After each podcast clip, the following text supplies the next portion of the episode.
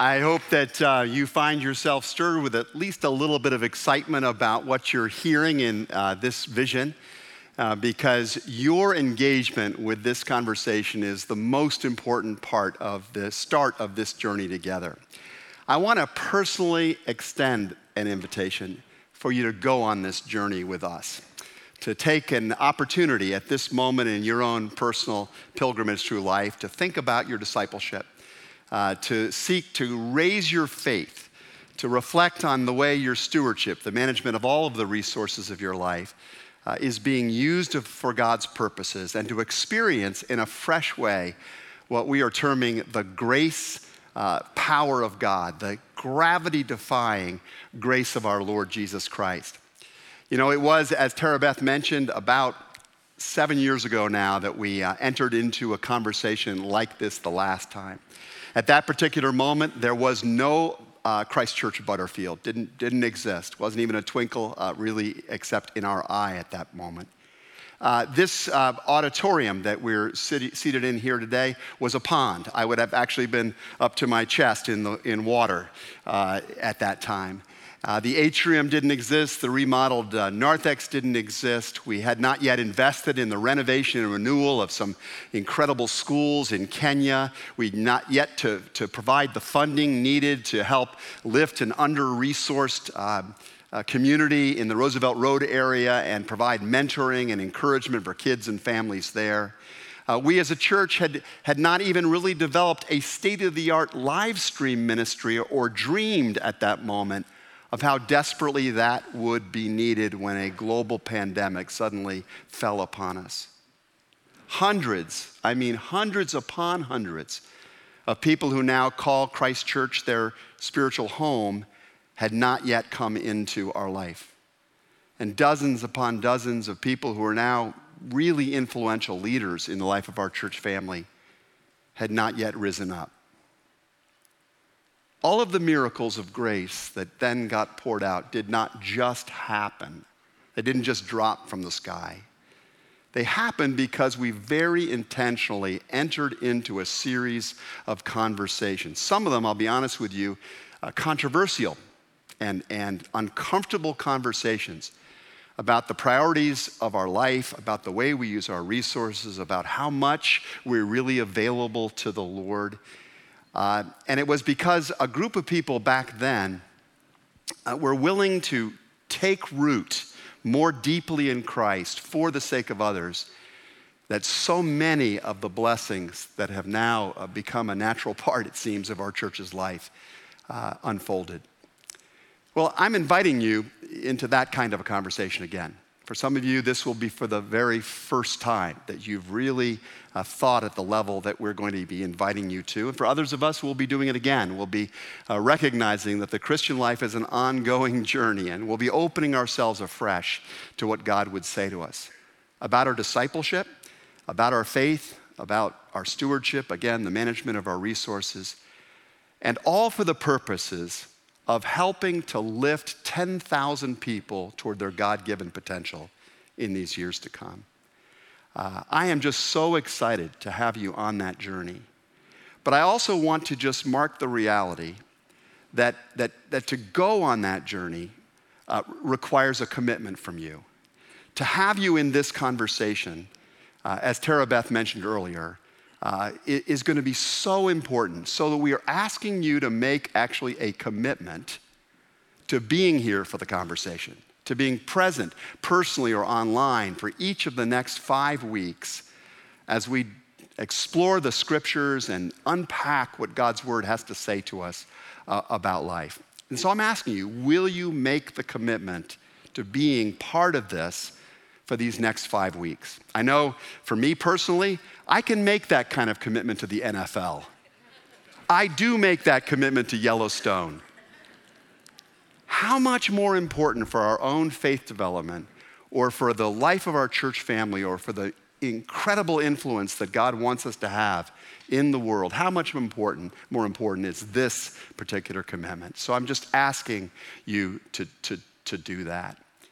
I, I also want to acknowledge that, that um, it, it, helps to be given assistance in the process of exploring these things. And for that reason, we put together a wonderful little resource booklet for you. And I want to invite the ushers at this time to, to pass those booklets out. We have not wanted them to be a distraction uh, up to this point, but we do want to put these booklets in your hands because they will provide you with a, a wonderful uh, set of resources for understanding more clearly what it is that we're seeking to do with the LIFT initiative, uh, for uh, answering some of the questions that you probably have about this whole enterprise. Uh, this booklet that we're giving out is going to provide you with a guide to the messages that we'll be giving in the series and the scripture text there. You'll find this booklet useful to you in the Lift small groups that we're going to be sponsoring these next several weeks. Make this booklet your own. You know, write your name on it. Uh, write in it, take notes in it. Um, if you're online with us today, you, we, are giving you a link to a digital version of this booklet so you can begin to see what it is we have in mind. And if you can stop by one of our campuses in the days to come, we'll give you a physical copy of that booklet. It's meant to be a really helpful guide for you and a record of your own spiritual journeying over these next um, several, several weeks. Uh, so we just hope that you'll be getting those and, and enjoying those resources um, as we pass them out to you uh, right now. What I'd like to do, um, though, is just underline one last piece of, of what you're finding in those booklets as you open them up, and that is uh, this uh, commitment card. Uh, this is a resource that we hope you will begin to pray over as we go on this journey together. Uh, that, you will, that you will be asking God, just starting now, Lord, what is it that you would want to do through my life to help lift others in your name in the days to come, to lift my own discipleship and faith as well. Uh, I know Amy and I are already, you know, working this, starting to, to work this through. We've had conversations about our, our, our resources. And I want to just invite you to be praying a, about this. How would God use you? How would He use your, your current capacity, what you got maybe have stored in the barn, to be part of the wonderful things that He wants to do uh, in the lives of others and in our own lives as we go on this particular journey. So, my question today is Will you commit today to at least making a commitment eventually towards this initiative? Will you make that commitment? You don't, you don't have to tell me what level that is. That's only God knows what that is today. But will you make the commitment that you will commit at some point? Our goal is that 100% of the congregation, I don't mean just members, I mean any of us that call Christ Church our spiritual home, will have the joy of being part of this. Because I hope that you're going to be able to look back a few years from now when we've seen all kinds of amazing fruit from this investment, and you're going to be able to say, Jesus used me to make that possible.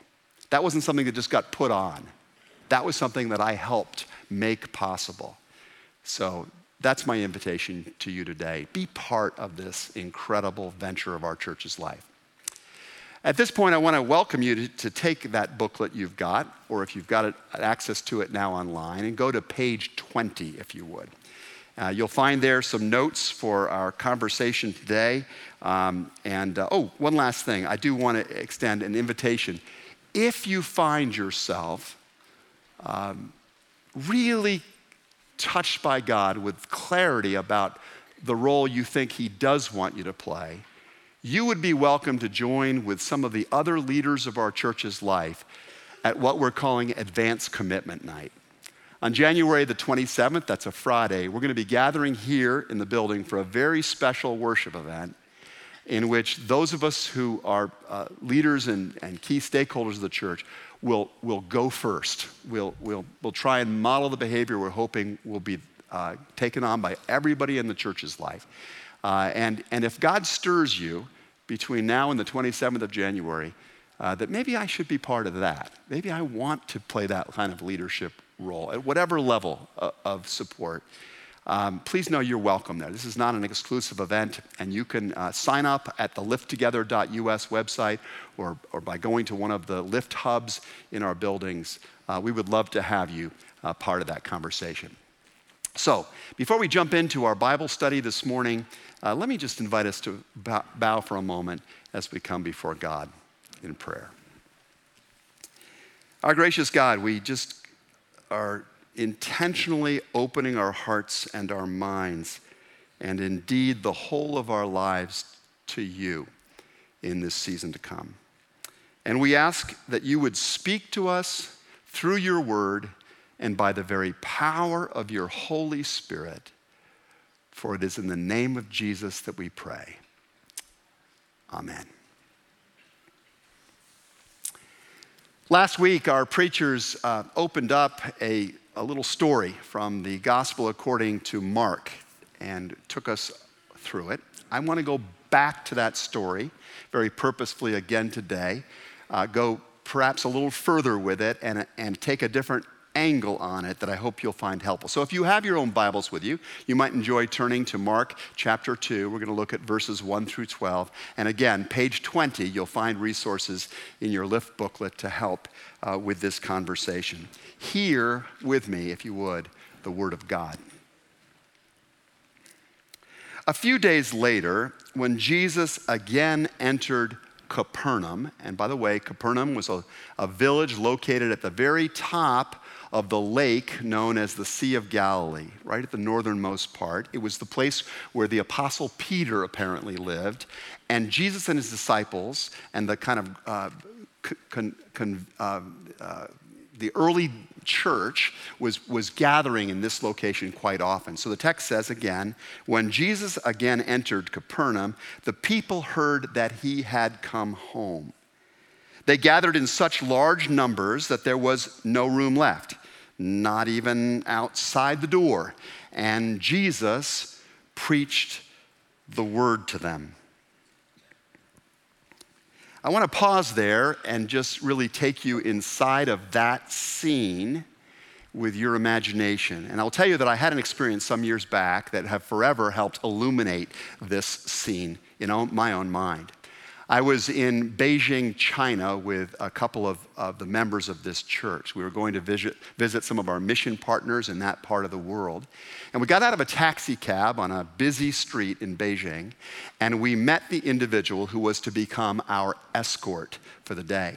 He took us off of the major avenue and down a side street that was just brimming with food stands and vendors of various kinds. And then he cut us over onto an even narrower street. And we went down that winding street and eventually into an alleyway that was uh, between these low slung concrete buildings. And now it got really close in this environment, and we were stepping around crates with chickens and other animals in them and who knows what. And we were ducking underneath hanging laundry that was strung across the alleyway, and all of a sudden we got to a part of the alley that was blocked by a throng of people who were apparently listening to someone. We could hear a voice from inside of a building.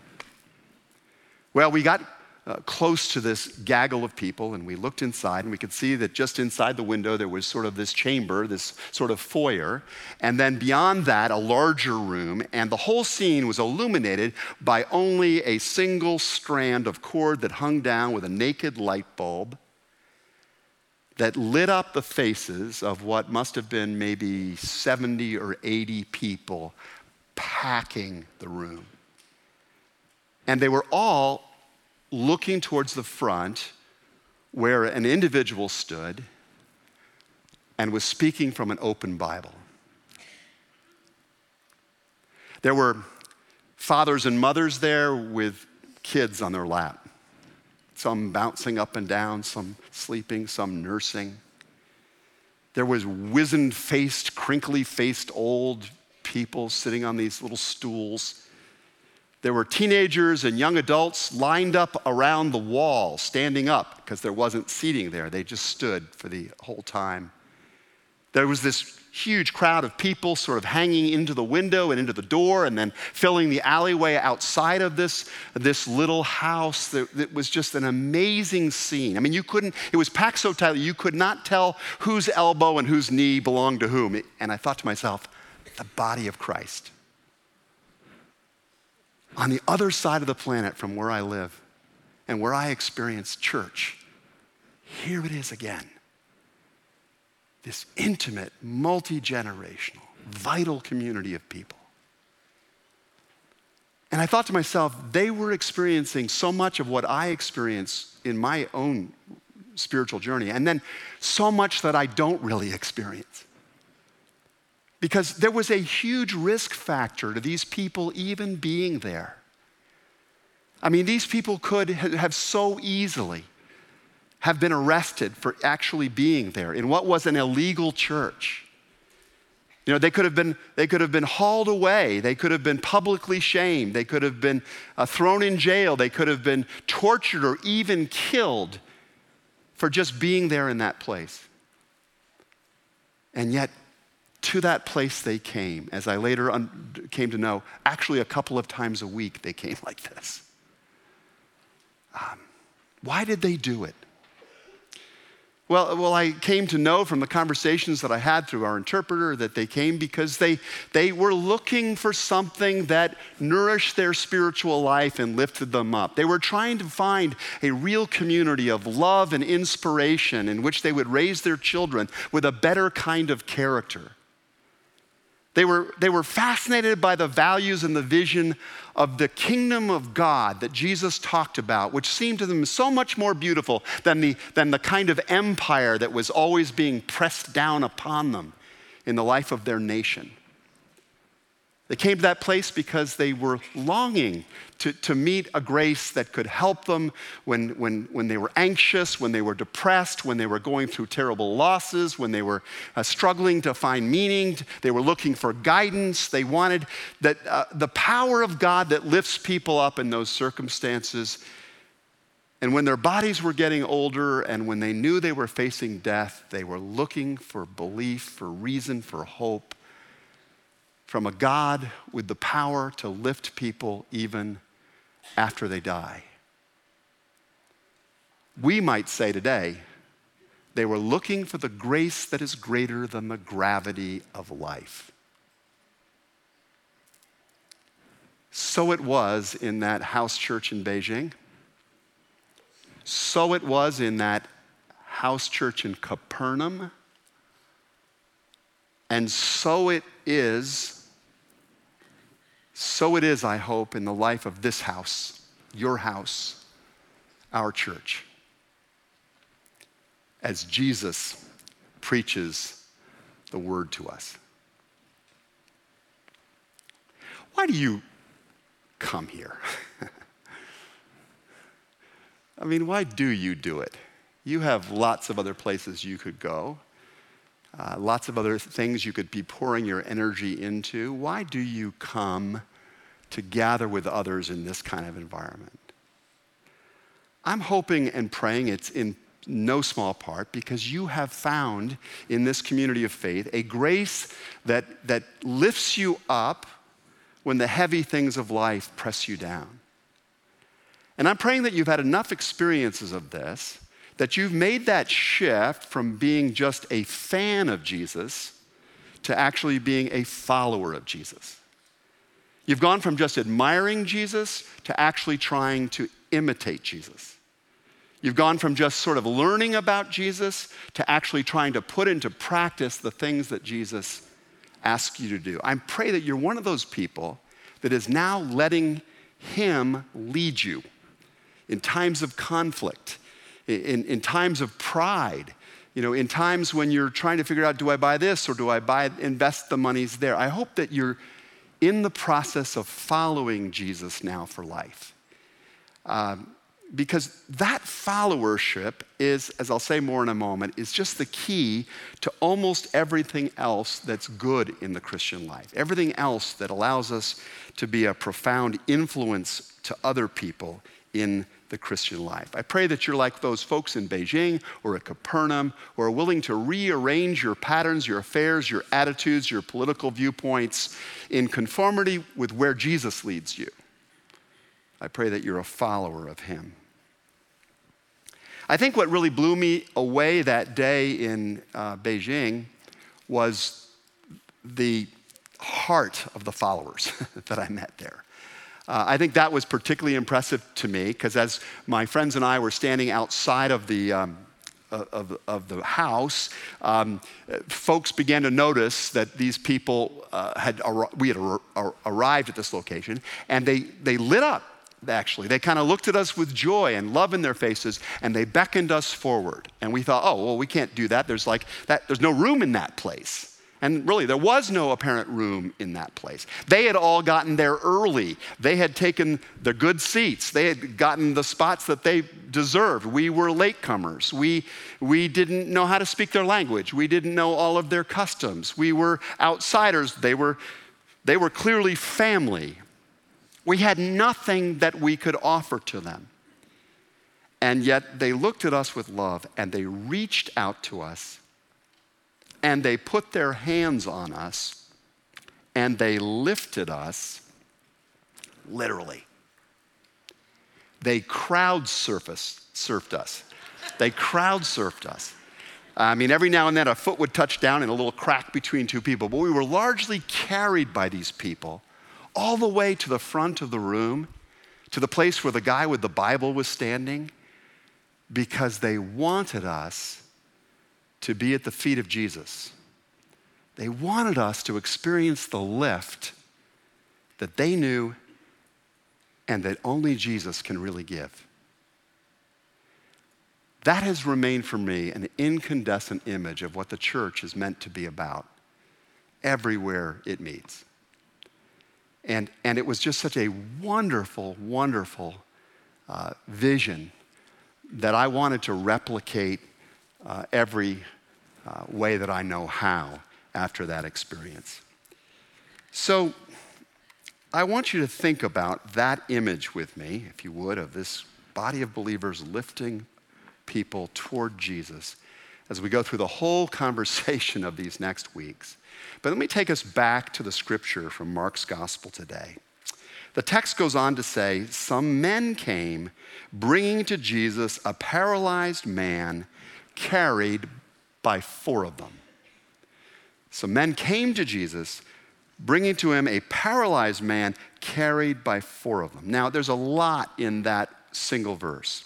There are these four guys, first of all, who clearly know somebody who is weighed down in a way that he is not able to get up on his own.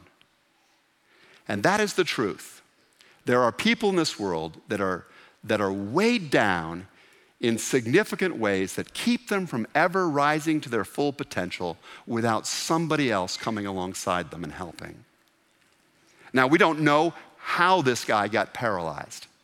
Um, we don't know whether he was born that way.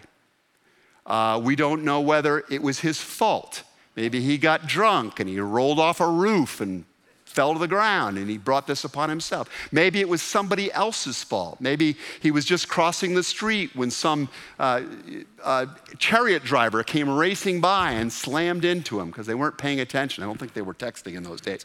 But you get the idea. We don't know. And apparently, how the guy got this way is not a really big concern of the scriptures or of these four guys. Their main concern is how do we take that guy who's, who's been pressed down in this way and help him up? How do we lift him to his God given potential? That's the passion of these four people. Their friend is dealing with an unusual kind of gravity. They know he needs an unusual kind of grace, and they know somebody that supplies that kind of grace and his name is Jesus. And so, they don't just talk about the need, they reach out to him, they stoop down, they grab the corners of the mat, and they do what? They lift. They lift together this particular individual. And then they journey with him towards Jesus. Now, we don't know how long the walk was. If you've ever tried to carry effectively dead weight, you know that it's hard work. Um, and it's, it's a hot climate. Um, but we know that they just set off to find Jesus. And, and if you think of, uh, about the people in your life who have have carried you. uh, who have been willing to go the distance with you, um, give thanks for them right now. Give thanks for all of the people that help you go where you couldn't have gone on your own uh, as we tell this story. Uh, so these guys are carrying the man, and, and, then they come to the equivalent of, a, um, of that Beijing alleyway. They come to the equivalent of the same scene. There's just a, a, house that's now overspilled with people, and the way is blocked. And the Bible says that since they could not get him to Jesus because of the crowd, they dumped him on the ground. They shrugged and walked away saying, Hey, we tried. hey, we went at least this far hey, you can only do so much sometimes. You remember that part of the story? No, you don't, because it's not in the story. Here's what the story says They made an opening in the roof above Jesus by digging through it, and then lowered the mat the man was lying on. Oh, thank goodness there was an elevator up to the roof. No, there was no elevator up to the roof. There was likely a staircase. The Middle Eastern homes in the first century had these staircases that would go up to the roof because you'd sleep up there sometimes when it was hot. When it was hot and you wanted the breezes. But you can just imagine these guys. Now they, they're taking the mat, this very, very heavy weight. They're already tired from carrying him who knows how far already. And, and you can just see them struggling up the steps one at a time, trying not to drop him, trying not to fall over the back of the stairs and wind up as paralytics themselves. And then they get up to the top of the roof and they go across, and, and somehow they figure out a way to break through either the tiles or the plaster surface that would have been on the top of a Middle Eastern roof. And then they start to dig through the thatch. They start pulling apart the thatch. And, and that's a lot of work because to make a hole large enough to get a guy through, and you can't tip him vertically, you need to take him horizontally through this, they had to have worked for a long time to make a hole large enough. And then they lower this guy ever so gently down to the feet of Jesus. And the Bible says, my favorite part here, when Jesus saw their faith, when Jesus saw their faith, he said to the paralyzed man, Son, your sins are forgiven.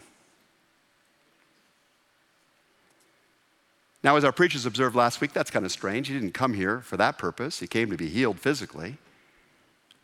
But it was a great reminder that sometimes what paralyzes us most has to do with our heart, our soul. That sometimes what paralyzes us most from rising to our God given potential are the things we hold inside the guilt, the anger, the anxiety, the grief, the selfishness, the pride, the envy. You know, sometimes in order for us to really be able to rise to be able to handle with greater strength all of the other pressures of life that we need to be able to lift up against. Sometimes to do that, we just need spiritual transformation at the core. We need the amazing grace that forgives our sins and fills us with power for new life. And if you've come to this place today and you've not said, Lord, come in and do that in me, Forgive my sins. Fill me with your power. I invite you, do that right now. Ask Him to do that right now, and Jesus will forgive you as assuredly and fill you as assuredly as He did this man. And then Jesus goes on and says, recognizing, I guess, maybe the skepticism or confusion in the crowd, he says, Just so you know that I actually have the power to do that kind of spiritual lift in somebody? The text says, He said to the man, I tell you, take up or get up, take up your mat, and go home.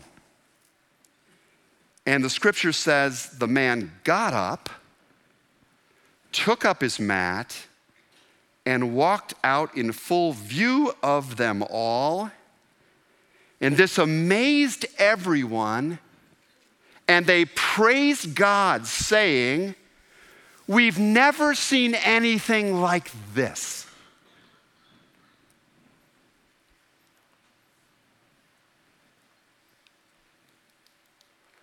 I would love to produce that effect on the people around us in these days to come.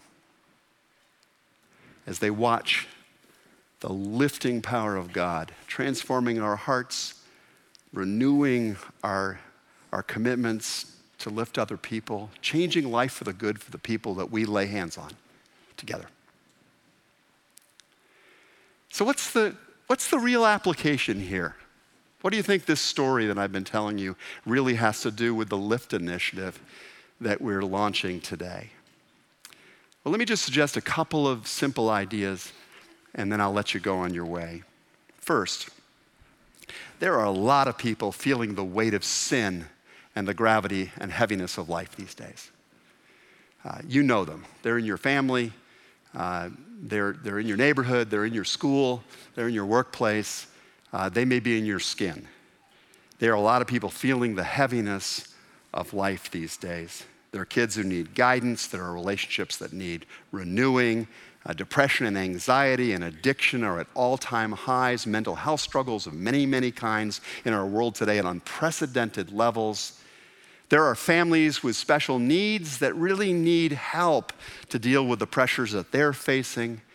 Uh, we've got um, mission partners that, that just desperately hungry. They've got the heart, they just need the resources to really go further in ministering to the people in their areas. We want to lift the quality of our ministries, the campuses that we do these ministries from. And the good news is there is supernatural grace for these needs. There is. Jesus has the grace. But Christ continues to work through actual bodies. Christ continues to work through the faith of people who follow him. Uh, this has been the story since the start of the church. Christ works through specific human hands who, who, who don't give up when the going gets hard, who, who, who don't say when they get to the the clogged alleyway enough, who don't say, Oh, I did it back then, who don't say, I'm sure somebody else will take care of it. No, the grace moves through people who resolve, even when it's hard to do it, to lift together, to exercise more faith and compassion when it is so needed. So we have set some really big, hairy, audacious goals for this initiative. Let me not deceive you. Not as big a goal as we did for Take Root, but big enough, given these current economic times, big enough. And it's going to require everyone laying their hands on the mat, in a sense, to perform the lift that we're seeking to perform in these days to come. So let me just close, if I may, with an image that we're going to return to in this series a few times. And the good thing about this image is it's a visual aid you will have with you everywhere you go. Raise your hand, just like this. Don't go high, just right here is good enough. Yeah. Now just look. Think of these as like the five fingers of faith.